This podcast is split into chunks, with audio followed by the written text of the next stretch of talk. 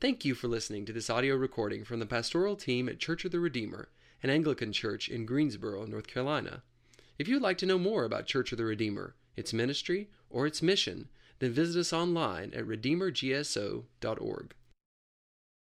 Good morning. Would you pray with me? Heavenly Father, be with us this morning and fill us with the wonder of your love.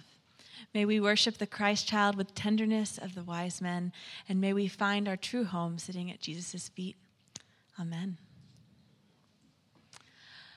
This morning, the theme we shall ponder is the beautiful, sentimental, often painful, and always complex notion of home. It is the 12th day of Christmas today, as Alan said, and tomorrow, the day of Epiphany, will end our 12 days of feasting. I'm a big believer in celebrating all 12 days of Christmas. We long for home, and, and at Christmas time, many of us think of home. We long for home. We sentimentalize our homes. We might be far away from home. We try to fill our homes with joy, and sometimes we are sick of home and wish we weren't home. Today, our Old Testament passage, Jeremiah 31, and our New Testament passage, Ephesians 1, both help us grapple with the meaning of home, both in the present and past tense in this current age, and in the future tense in new creation with our Lord. The creators of the lectionary put these passages together, along with our gospel passage, for a reason. The scriptures all point to the ultimate redemption that the little Christ child brings, which will bring us all to a home beyond our imagining. The poetry of our Old Testament scripture, Jeremiah 31, is vivid and passionate. It's a song of longing for home. It's written by Jeremiah in a time when the whole nation of Israel is far away from their home, and their greatest communal hope is to be at home together once again in the land that they love. The powerful Babylonians had ransacked their homeland and forced all the descendants of Abraham, Isaac, and Jacob to march into captivity back to Babylon, where they would live in exile for generations. Yet the hope and promise of returning to that home, of God's promise to deliver them and usher them back to the land of their ancestors, it fills their hearts with such joy. It's a sentiment many of us understand at Christmas time, as we too long for home as some of us journey far to return home. For Judson and I this Christmas, this was a 14 hour journey of endless plodding through the back roads of South Carolina to avoid the parking lot that was I 95, to get to Florida to be with my family in my hometown. All worth it to feel the joy of home. Why is it that the homes of our childhoods can grip our hearts so profoundly? I was reflecting on this question a lot over Christmas, walking the well worn lake path around the lake I grew up on a path I've walked at least a thousand times. I think home is really another word for intimacy, for deep knowing. The emotion that I feel when I'm at home sits warm and poignant somewhere deep down in my body, as if it is a root sinking my body deep into the ground. The feeling of being home is the feeling of being grounded in a place that knows me as well as I know it. As I walk around that lake, I know every bend and turn. I know the shape of the banks of the lake. I know the places where the sandhill cranes and the egrets like best, and the oak tree where the bald eagles are most likely to rest. I know the shape of turning back home and could find the way back to my house in the pitch black. I know the feel of the grass under my feet as I turn up my front yard, and the squeak of the front gate, and the sound of my mom's wind chimes on the porch. And beyond my knowing, my home knows me. Throughout childhood and adolescence, I have told adolescence, I have told many secrets to that lake and its creatures, and they have kept those secrets well. And of course, there are the people of home that know me better than I know myself, who love me and care for me with tenderness and faithfulness. I know the particular beloved resonances of my dad's baritone voice as he reads aloud to us. I know the smooth skin of my mother's hands, which I have held so many times. And nothing delights me more than my sister's big dimples connected to her wry grin. I love the line from the song the musical uh, in the musical Fiddler on the Roof, where one of the daughters who is leaving home sings that home is a place where I feel happily content to be as I am, where I am, close to the people who are close to me, here in the home I love. But then there are moments when home lets us down particularly in adulthood when we feel numb and exhausted, and all the magic of our childhood home feels remote. Or perhaps we were dreaming it, perhaps it was nostalgia. Or perhaps there is conflict with those we love or rupture in our family, and the places and people that once felt like home feel like exile. And in those moments, our longing becomes more intense, and we examine that longing, that longing for intimacy and peace. I think the true magic of home, particularly when we are children, is actually our feeling of the presence of the Holy Spirit, which we are more sensitive to as children. When I return home, I can enter into a simpler, quieter mode of being from childhood that I struggle to enter into as an adult in other places. It's an internal stillness that God can speak into. It's a feeling of wonder and completeness that cannot be produced. It's a true grace from God. It's what Jesus is referring to when he says that the kingdom of God belongs to little children, that they have a unique access to God's heavenly realm breaking into earth. I think this has to do with the capability of children to be fully present where they are and attuned to what God is doing in creation and through his Holy Spirit. When I read our gospel passage of the Magi, the three kings, and the story of the coming of the little Christ child, I always imagine my home and my lake at night, lit up with Christmas lights. I think of the small church of my childhood. The story of Jesus and Christmas is fused with the place that I was first told this, sh- this story, the place where I first heard the good, good news of Jesus as a child. Our gift of the Holy Spirit as Apostle Paul calls it in the Ephesians passage, is not a displaced gift, it is a placed one. We experience the good news of Jesus in the places and with the people we are in relationship with.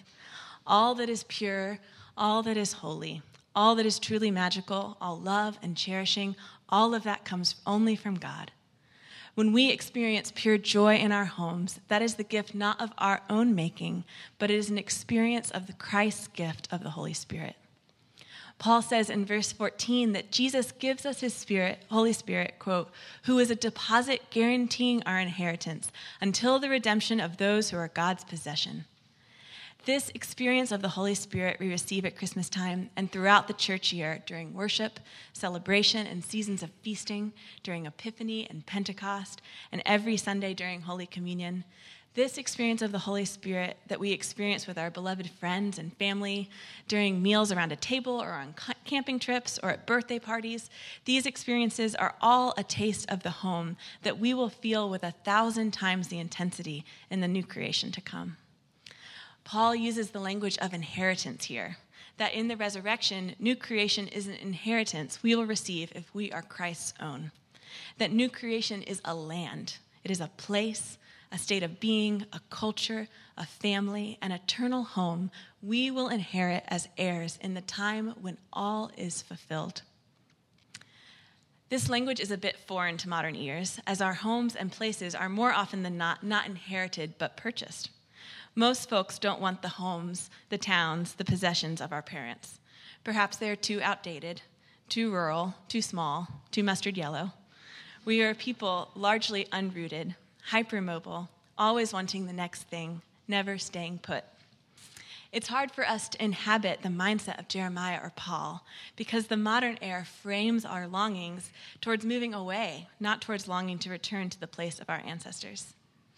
But for the nation of Israel in exile in Babylon, returning to the land God had gifted them was their deepest communal desire. Scripture portrays God's desire for Israel, the promised land, to be a foretaste for all the world of new creation. It is a place where God, people, and land are all united in peace and flourishing. When Israel rebels against this vision and they are, the people are driven into exile as a result, they long to return to Zion and to try again. They realize the error of their ways and their squandering of God's gift to them. Don't we also do this as a culture? God offers us communities of peace and love and Sabbath rest and contentment, and we trade this inheritance for cheap substitutes that do not fulfill us and leave us worn and ragged. We create exiles of our own making. But Jeremiah's vision in chapter 31 speaks hope to the nation of Israel, portraying a day when God will gather his people from the far corners of the earth where they are exiled, and we will bring them home, weeping and praying, Jeremiah says. Verse 11 and 12 For the Lord will deliver Jacob and redeem them from the hand of those stronger than they. They will come and shout for joy on the heights of Zion.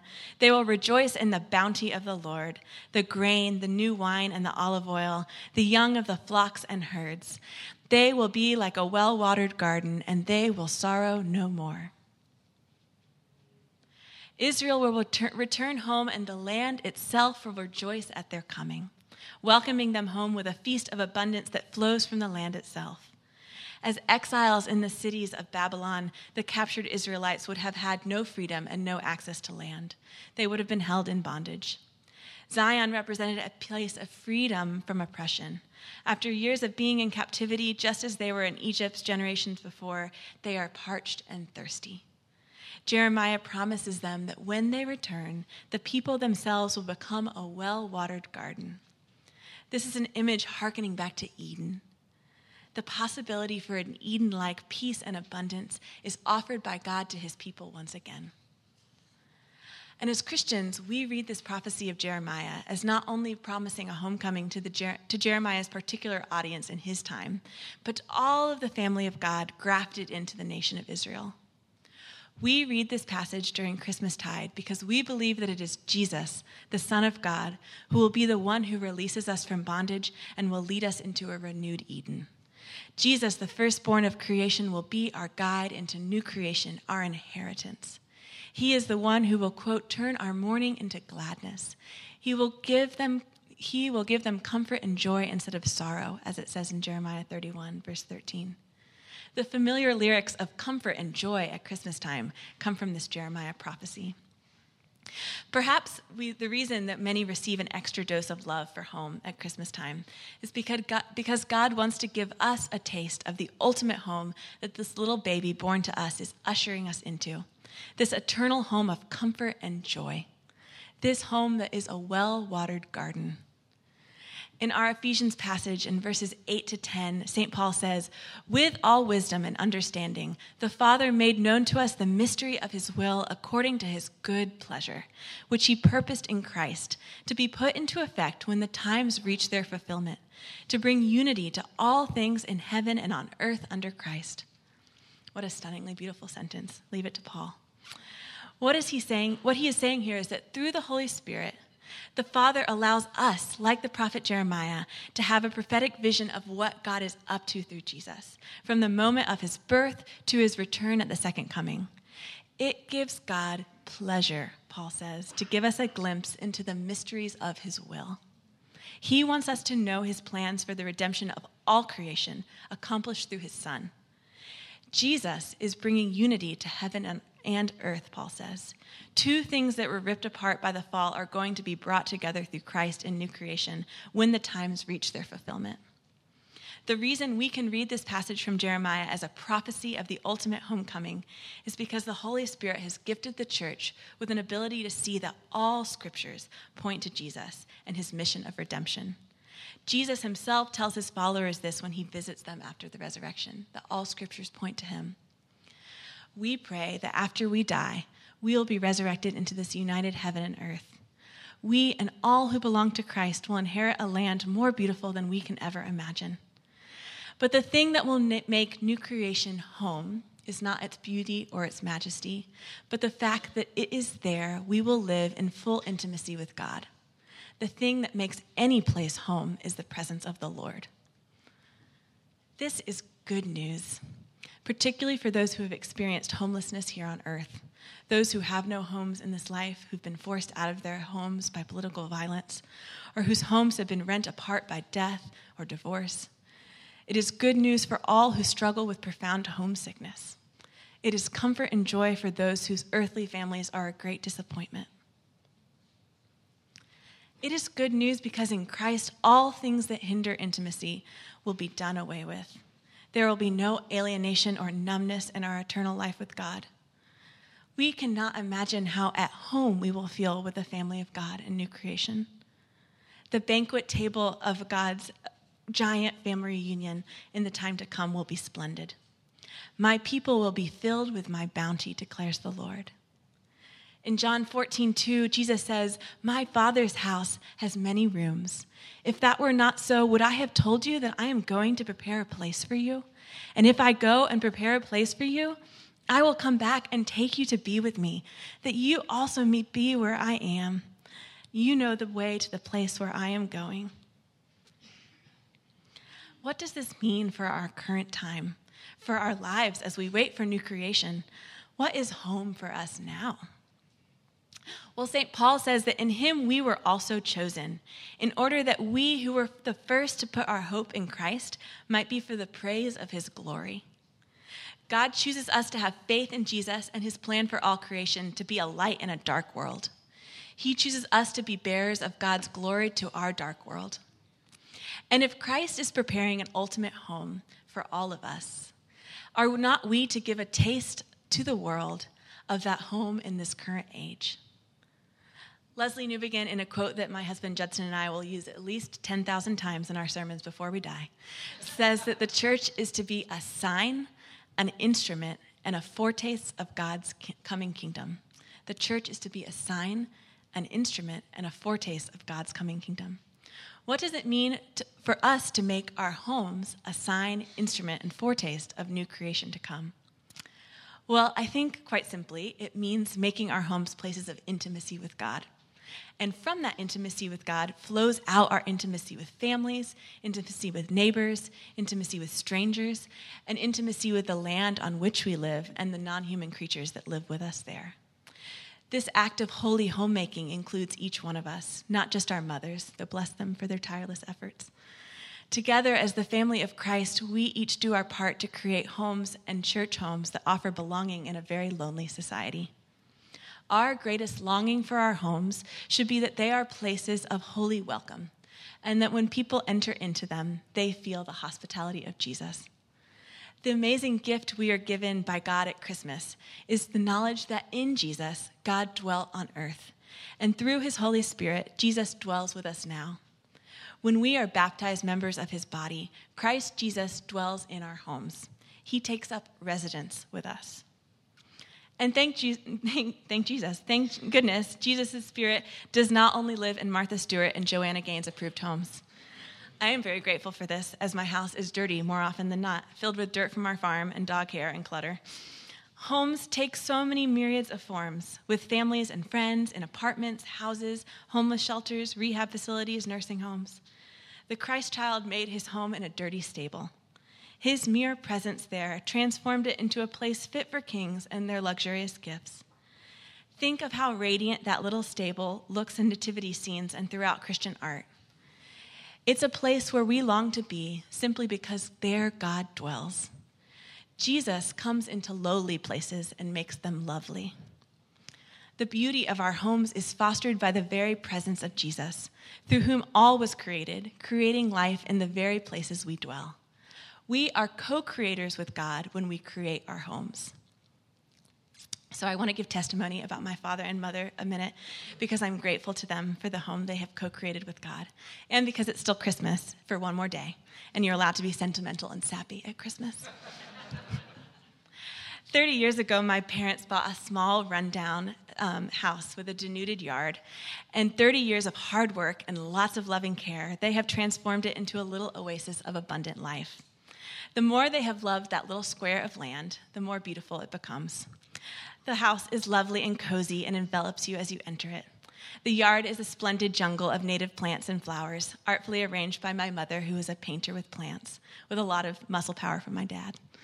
The land is now host to countless creatures, from armadillos to foxes to songbirds to exotic moths, all because they've been made welcome by the habitat created, with lots of food and shelter for flora and fauna.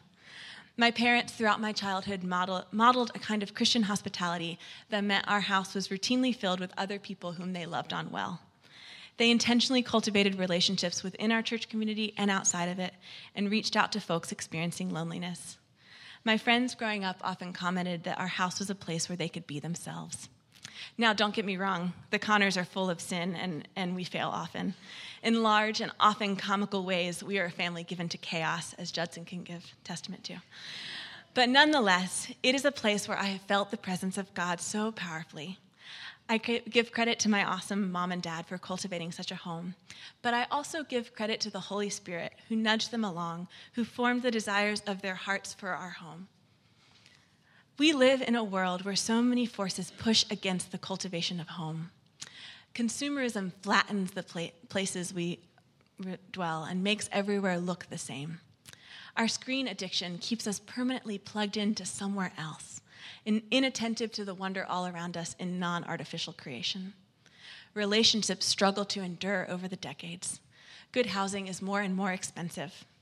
so many people feel at sea in a scary world far from home. So, as Christians, what is our response to this exile? Our response should be like Jeremiah to tell the world to rejoice because we are going home. We will not always mourn from homesickness, for Jesus is bringing us all home.